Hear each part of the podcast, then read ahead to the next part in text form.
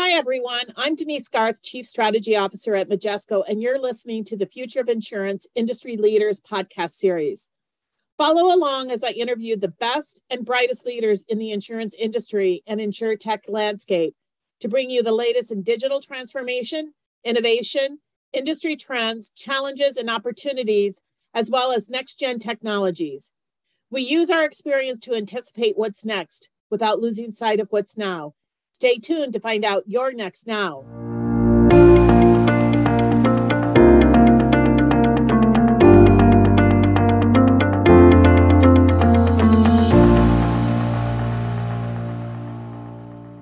Welcome, everybody, to today's Industry Leaders Future of Insurance podcast series.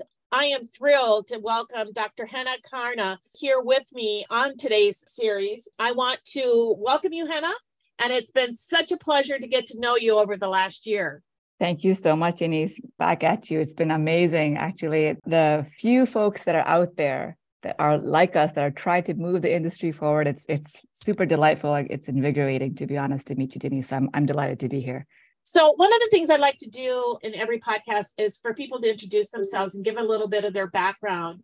And in your case, Henna, if you could do that, and then also talk about the vision you created at Google for insurance, because that was really kind of the impetus of us meeting and having many conversations.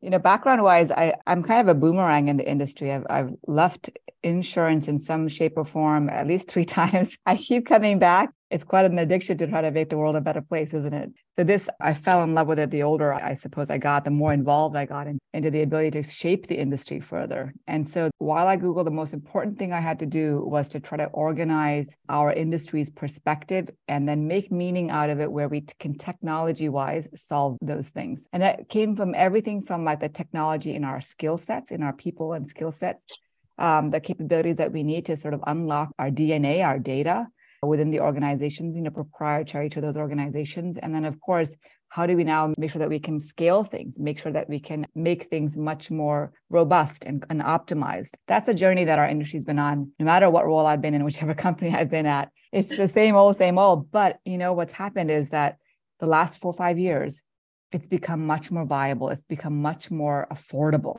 That's like a big thing for us in our industry. We always watch our expense ratio. And it's become much more affordable. So my prior role, one of the things that I was doing at AXA was, you know, trying to figure out how to make sure things got better for our underwriters, our actuaries, our reserving, and, and our pricing colleagues, our claims colleagues.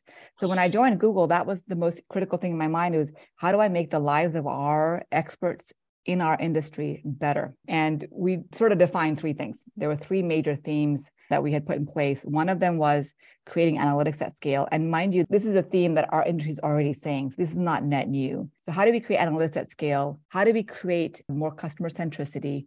And how do we make sure that our understanding of risk at a micro and macro level is really robust, thoughtful enough, and or more thoughtful than we can do it now? So those are the three major areas of focus. What I've been doing for the last, I guess, three, four years now. Wow, uh, what an amazing kind of journey. And you're right, it really has become very viable here in the last four to five years. And I think one of the areas that you and I have had a lot of conversations around is really about the application around data and analytics around the customer for the future you know they have new expectations they got different lifestyles and behaviors particularly this younger generation of millennials and gen z who are now um, the dominant buyers out in, in the marketplace across any business. And they have really robust digital proficiency and they have a different perspective about risk. They really like to have personalized pricing and underwriting that's more specific to the risk because their lifestyles and behaviors are different. What is it that we need to accomplish from a insurance perspective to really give that personalization and,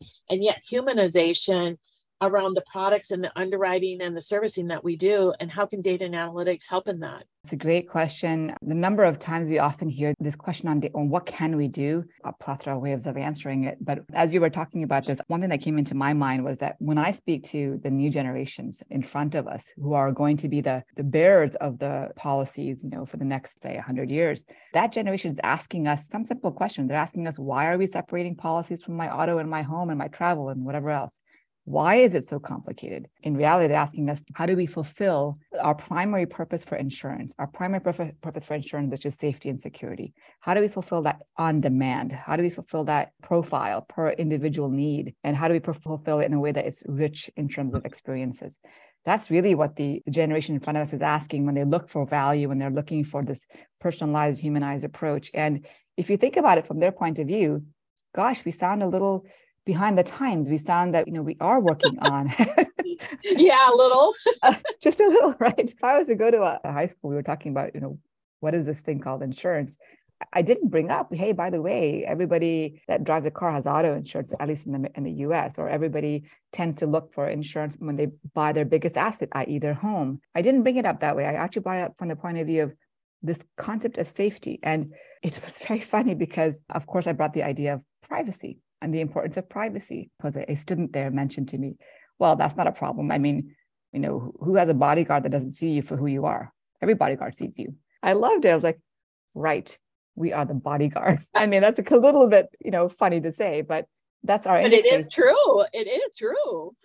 Exactly. Exactly. So I think the bottom line is we need to start to figure out in order to how do we accomplish this we need to start to figure out how to move ourselves from being static to becoming dynamic it's not as simple as that but it's quite that clear for us we are static in our decisioning in our analysis you know and sometimes even though maybe our customer experience may not be static but our outcome and our output even claims adjusting sometimes is very static. How do we go from static to dynamic? And I'll share with you one quick other example. And I don't know, Denise, tell me this is fun. This is too too dramatic, but and on the record, I don't believe our underwriters are going anywhere. Our actuaries are not going anywhere. We need them. You know, they are the the bloodline of our industry. ChatGPT and others are not going to take away those jobs. but, exactly. Right. But there is an interesting concept of the idea of a COO. What is that job? The reason I'm challenging that is oftentimes our operating functions lean into technology and data. Their subsets are technology and data and other things as well. What if we reverse that dialogue? Because most technology and data divisions are trying to get the operations to be more optimal, right? They're trying to help us either reduce reconciliation, increase sort of a, a, connection of information that's more possible, more viable, more dynamic? What if we reversed it around and we said, actually, the operations of our company is going to now be tech led or data led? What does that look like as opposed to operations led with technology behind the scenes? A really interesting way to kind of flip it. Yeah. Maybe that's where we have to go to accomplish this. It really gets to the concept what is an insurance company? Are they a technology company that happens to provide insurance? Or is it an insurance company with technology behind the scenes? It's kind of that same concept, Henna. I think that's a really interesting point. Is there any company that isn't tech led first? Our expertise in our industry is always going to understanding uh, how to insure and how to understand risk, both historical and the upcoming. You know, now we're looking at forecasting more and more, looking at you know mitigation, and you and I talk about resiliency often. We're looking at that but that's also based on technology. You know, we can only serve our customer based on the dynamic technology. So that's really where perhaps every company is now becoming tech led. I want to dig into a little bit around that concept about being a bodyguard, that insurance is the bodyguard and the kind of that security and safety. Customers really do want to have that security and that safety, and they want confidence in that. But what we sell them is a loss recovery contract assuming that something's going to happen and we're just going to pay out. More and more, I think customers are expecting that they not only want you to kind of assess and price the risk, but they want you to help avoid the risk and really have this concept of risk resilience with customers. And data and analytics really play into this to really help avoid the risk and help people not have to deal with all the losses that sometimes will happen. What are you seeing in the industry? What's some innovation around that from a data and analytics play? Yeah, Denise, I think one of the most awesome moments I had with you was when you brought up this idea of resiliency. And I, I've been stuck with it. Truly, it's like it's a word that originated from you. And I, I always like say, Denise said, really, it's just the right word. That's the right word. And think about it from a moment, you know, when we think about resiliency or our human beings, we're super resilient. In some of the most horrific catastrophes, we somehow get up and we start to walk again. We do that time and time again.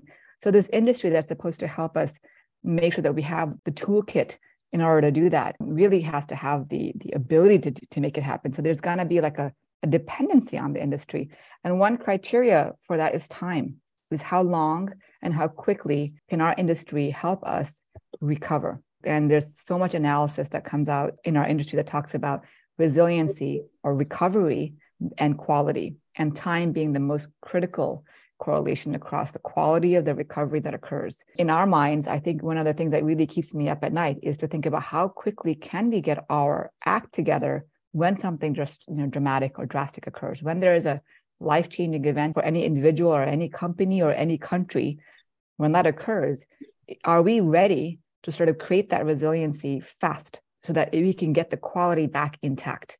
For those event holders or policy holders. And I guess the most critical thing for us to recognize is that there is no reason technically to not be super, super good at that, super, super resilient and allow for recovery and inequality, you know, time frame.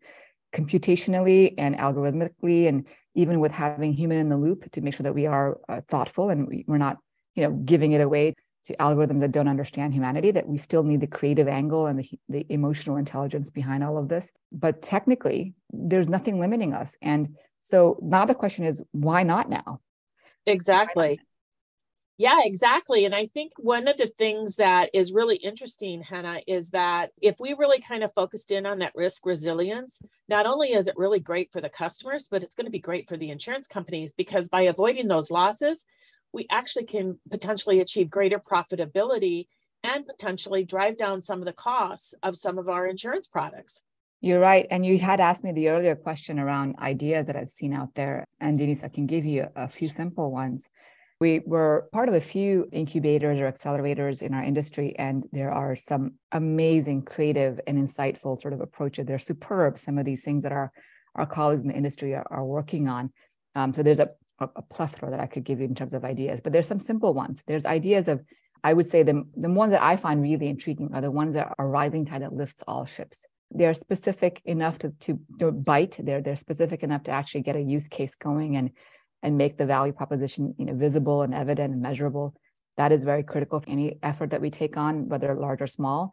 But what really intrigues me are the ones that actually are make, making the base layer of our capabilities you know, more mature such that the domino effect and impact is that much more grander. And I mean th- something as simple as I'll give you an example of a company that I really respect, Cytora. They're really thinking differently about the understanding of the map of the taxonomy, the sort of the insurance perspective that we need when it comes to data analytics, the metadata, data of the data that we really need to make sure that we're thorough of, of our analyses and so on. So I, I find that company to be pretty impressive. There's a few companies that I've seen just more recently that are IoT sensory driven, that are bringing together skill sets or information of people that are carrying IoT sensory devices together, but they're actually upping their skills. One of this company is actually talking about prompt engineers. So when you go to google.com and you search the last wildfires in, in California, you'll search those words. There's now engineers that are actually designing the prompt specifics. How does that cascade down to the information gathering of it? So there's a couple such companies that are just working on that. How do you connect a question with information within the organization of, of companies.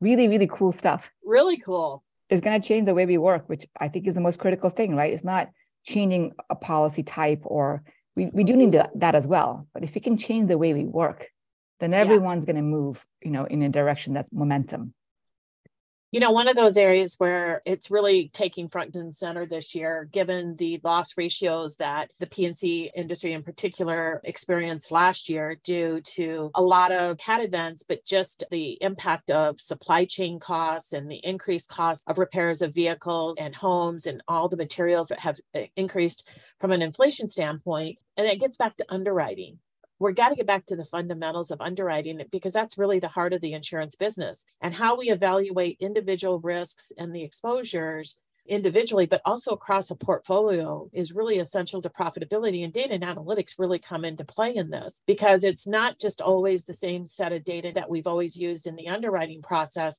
but we may have to kind of broaden our view as to other sources of data pull them in to give us a much different view, not just about the individual risk, but also how the implication of that is into the portfolio to be able to underwrite it, but also understand what the implications could be for your reinsurance. What are you kind of seeing in the underwriting space and the use of data and the innovation around there, Henna? Yeah, it's a great question, actually. A lot is going on in the underwriting space. And I guess perhaps on the claim side as well. But on the underwriting space, there's a few things that are super critical. One of the biggest trends that I've been working on, in fact, actually, that and only because our customers and everyone that I've worked with in the industry kind of like gravitated towards this space. And over the last three years, I've spoken to almost 600 executives, C-level executives all over the globe in insurance, whether it's you know brokerage, reinsurance, or agents or actual carriers at every line of business. But the major thing that they were working on was trying to unlock their information at the point of underwriting. It was for two things. It wasn't just to unlock it so I can pre-fill it. It was actually to figure out what risks are they leaving on the table? What risks are they leaving on the table? And of course, what risks are they taking and whether those are the right, you know, apple, you know, cherry picking or what would you like to call it based on their growth strategy or their specific, you know, region or whatever might be criteria of focus those are the two things that they're really looking at is how do I know what I didn't actually quote and bind? What do I know about that? So that they can understand the market. And that is stuff left on the table. Nobody was really capturing that because it was hard enough to capture what we were actually quoting and binding. Exactly.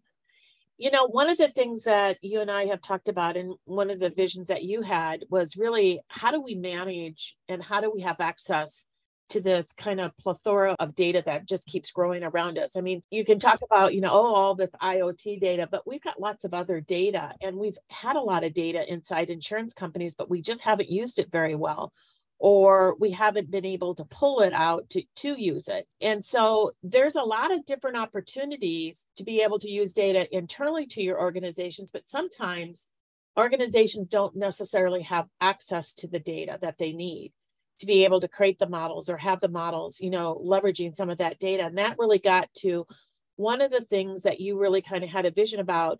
We have a lot of data providers out in the industry, but how do we begin to kind of pull this stuff together so that it kind of makes it easy for any size of an insurer to have access to data and to kind of combine it in different ways? I think that is really one of the most interesting things to kind of think about from a market perspective. At what could we do differently in a collaborative way within the industry. Thoughts on that? The key word you used actually, Denise, was collaborative. We have a lot of data in our companies that are a couple different kinds.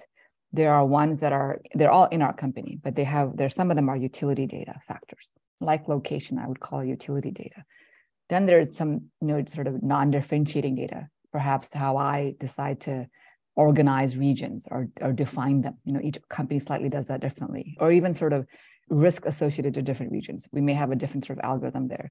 And then there is data that is definitely differentiating. You know, they're proprietary, they're the IP of the company specific to that organization. Perhaps it's on the modeling side or on the even looking at risk and growth, understanding our limit, understanding our endorsements, all of those things. That's on the differentiating side. So if we break them all into sort of three major buckets, the question is why do we spend as an insurance company or as a brokerage company or an agent any time why do we spend any time on the utility data? Because that data actually is agnostic to insurance even. That data, if I think of location, the earth is only so round. I only have certain spots of the earth. yes, it's it, location is a beautiful concept, but and we have that in everything that we're doing, no matter which line of business, whether it's P&C or life, doesn't matter. But it is actually not a massive differentiator. It's only a differentiator now because we're some of us are doing it better than the other parts of our industry, but it is a base foundation of our world and it's a base foundation for many industries. So we shouldn't reinvent how to fix or manage or maintain or you know elaborate on the specifics of a location. We should just get that. Let the expert in the industry, the people who do it best, you know, do that part. That's their bread and butter. We take from them. Basically, I'm saying let's not reinvent the wheel where we don't have to in our industry. That's where we create the most power of our resources who are very insurance and risk savvy. Then take that baseline, take that rising tide that lifts all ships and start to make it non-differentiating start to make it differentiating for the organization at whole it's such a simple thing that we are talking about here but we don't do that because we're so busy trying to get our bau intact our business as usual going that we don't realize that maybe a majority of the things our colleagues are spending time on are actually utility not at all differentiating yeah. and in that first bucket so the comment that you're making in terms of collaboration is so key. How do we now get our industry to work together to solve this baseline activity, to make it such that we work with partners in our ecosystem? The thing that has changed because technology has become so proficient and so sort of open sourced, I guess you could say, is that we can now get our ecosystem to work with us. You know, previously perhaps each carrier was kind of on their own, but now that's not the case in every industry, ecosystems are starting to come together to move the industry forward. And so does insurance have to do that. And so there are parts of the ecosystem that it does geospatial analytics super, super well. We want that. We want that. And so that we can make it better for our own space. I think that's how I would sort of imagine it is if we're not in the business of creating geospatial, let's not spend time on that. Let's spend time on using that information to create the business that we're in, which is risk mitigation, risk management, risk protection, and so on. And that whole concept of collaborative really gets to is there a way that there could be through that collaboration access to kind of what i call a contributory database of different types of data? That if you're contributing you get something back in return. And obviously you don't want to contribute something that's going to be kind of your secret sauce or something that's really unique and want to keep that privacy aspect there. But i think we've got to kind of think outside of our four walls with insurance companies that oh we got to protect all of our data and this is only unique to us to say what could we actually contribute that we might get something greater back in return? I love that. Yes, Majesco is like one of those prime for this because it is an important thing about contributing data. And it is a, you know, it's a relationship, it's a two way street in that yep. conversation. But as we start to put things together that are on that utility area into that one bucket, that first bucket, and we put it into an architecture that makes it easy for our colleagues to consume that information so that we can sort of bring it together with what we have that are non-differentiating or differentiating within our companies. That format starts to become more and more possible. Again there's nothing stopping us technically. It's really just you know can we decide to do this? And frankly what we were working on has been that process. I would say even before in my prior roles even before google and, and my go forward sort of the vision that we should be thinking about as an industry is going to be about how do we start to make sure it's a, a rising tide that lifts all ships which means how do we put together, contribute information or insight or even sort of data assets, if you want to think of it that way, in an environment where it's easy to drag and drop, make things more viable for our analysts, our actuary colleagues, our data scientists to take a look, validate, assess, maybe even complement, right? And then move forward with it. That's, I think, going to be more and more possible. Well, it is possible now, but more and more the, the base sort of requirement for us to move forward as an industry frankly speaking, Denise, no one has the ROI to do it individually on their own. It's really all of us together. Exactly. We have a track record in the past of where we've come together as an industry to do those types of things, and we just need to do it again. Because with the explosion of data and all these different sources of data, nobody can do this on their own, to your point. Nobody has the ROI, period. I love what you said because it's so true. We're not talking about anything foreign in our industry. We've done this before and we did a mm-hmm. super, super job with it part of the dialogue I had with Google with our ACORD colleagues. So ACORD is amazing that way. I mean, yes, we have lots of different variations of ACORD, but it to create standardization for things that need not be super complicated is a critical facet for our ability to go dynamic, which is the, the earlier part of our conversation, Denise. So if we want to be dynamic and let our new generations really love us, not find us as a necessary evil, then that means that our model of just getting information and being, you know, more resilient in giving those information is the bottom line criteria, and we can't do it alone. And you know, one of those things to really take advantage of this potential collaboration, the, the access to potential contributory databases, access to these new data sources, it's really going to be underpinned by what I call next generation technology it's got to be cloud. We've got to be able to have APIs. Obviously, it's AI and machine learning and maybe natural language processing.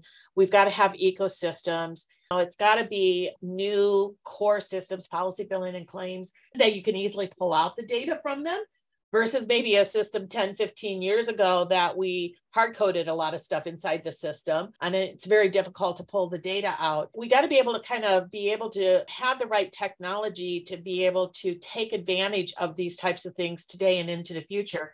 What are you seeing as you talk to all of these executives across various different companies? How are they looking at technology as kind of that foundation, future proofing what they really need to be able to do going forward? That's great perspectives there, actually. So they're doing a couple things. One, I think there's now more than ever recognition that the carriers or the companies themselves don't have to build everything from scratch. They're finally, I think, looking elsewhere for those utility factors. You know, so cloud, of course, was the primary sort of starting point, but everything from just data governance, do we need to build our own structure for that? And why aren't we just using companies that are out there that can bring it together for us? This is sort of like, let's not create a Frankenstein. Let's not create too many players that don't work well together. So there's a happy medium that we have to get to. But there are more and more the trend of organizations sort of recognizing that build it internally is not the most competitively advantageous activity because when they build it, they have to maintain it. And their people get lost in the maintenance of that activity, which may or may not be differentiating for the company. So that's really a big shift that I'm seeing in the resources and the way that even core capabilities are being done. The second thing I think when it comes to AI, ML, and ecosystem, you can quote me, this is sort of the way I say it here, is the originator owns the data. This concept is so scary for us in some ways, but it goes back to the fact that why are we fixing someone else's zip code? Or why are we trying right? yeah. Why are we why are we trying to figure out industry code again and again in our process? Those are things that are just kind of they're predetermined in some way. So how do we make that an easier thing for us? So a lot of that is, I think, shifting in our industry. So there's a little less patience for the underwriting processes for underwriting experts to say, I, I don't have information here. Like, what is going on? Why can I not just get this? So there's a lot of impatience now, which I think before was like, I'll just put up with it. Now there's a huge sort of level of this is just not okay anymore. Um, so companies like Neural Metrics and so many others, Bold Penguin, they're all coming in to really sort of pull things together that are available in the ether and make it easier for us to API everything towards near real time information gathering, information sort of collecting and optimizing. So all of that's happening now. And it's not unbeknownst to the underwriter, it's actually for enabling the underwriter, which is the most beautiful part. All of this really highlight the huge opportunity that insurers in our industry has.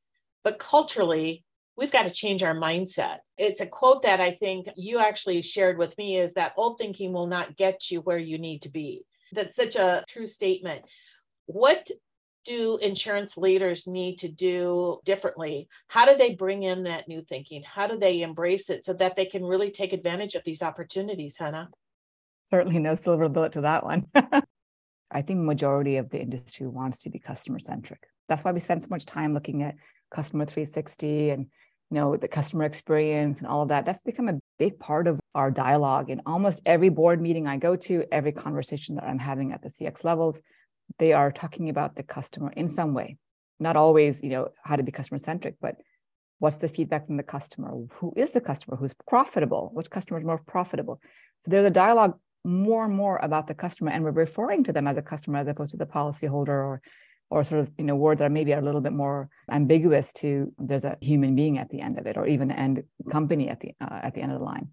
I think the most critical thing is that when we have that dialogue, let's think about the entire value chain of insurance. You know, how do we start to think differently? Well, we have all the Lego pieces.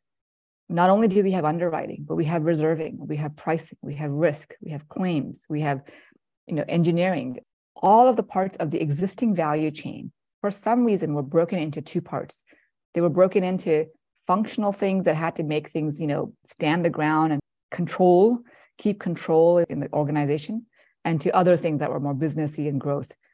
Let's really think about why that dichotomy exists and why are we bifurcating so like crudely? When we are bifurcating, what does that end up resulting in the culture of, of the organization? Today's company perhaps would think of data not as a control, not as, you know, just first line of defense or privacy or, or PII. It's not just that anymore. It's about the business and growth. So, how do we take something like a function like data and get away from the control concept and talk about it from a business concept. It's not just the organization where it sits, because that does dictate behavior. I do, you know, we human beings, I guess I've only seen it this way where structure does dictate behavior. You take the same person in a data company under IT, you put them into the a data division in the business, all of a sudden they think differently. Their KPIs are different.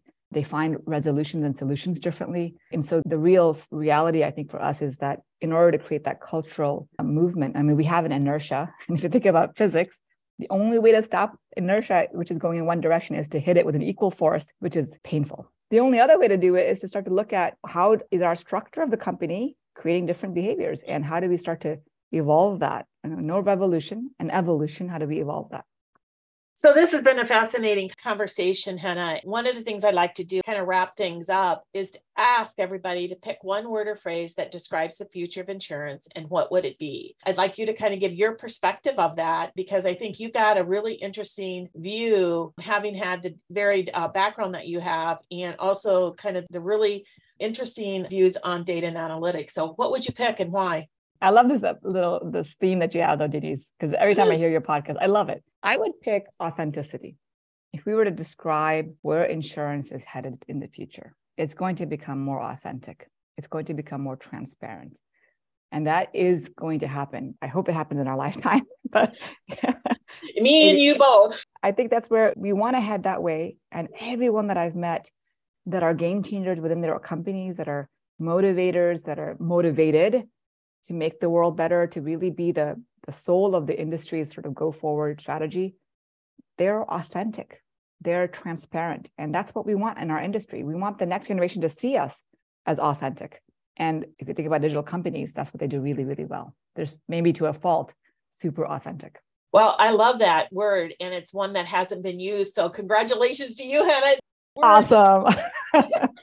But I got to tell you, it has been so much fun getting to know you personally and professionally. And I'm looking forward to our continued collaboration over the next number of years. You've got just some amazing insights. And I think that where we are as an industry, it, we're only on the cusp of what the possibilities are. And it's just going to take a lot of hard work, but it's going to take a lot of courage and it's going to take a lot of leadership to get us to where we need to be.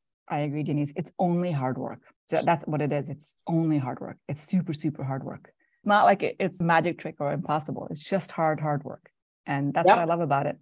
Well, thanks for everything that the contributions that you've made and looking forward to our further collaboration, Henna. Thank you so much, Denise. Thank you so much. That's it for this week's episode of Future of Insurance Industry Leaders podcast. Subscribe to our market leading podcast series available wherever you get your podcast from. Thank you for listening and be sure to tune in the next time.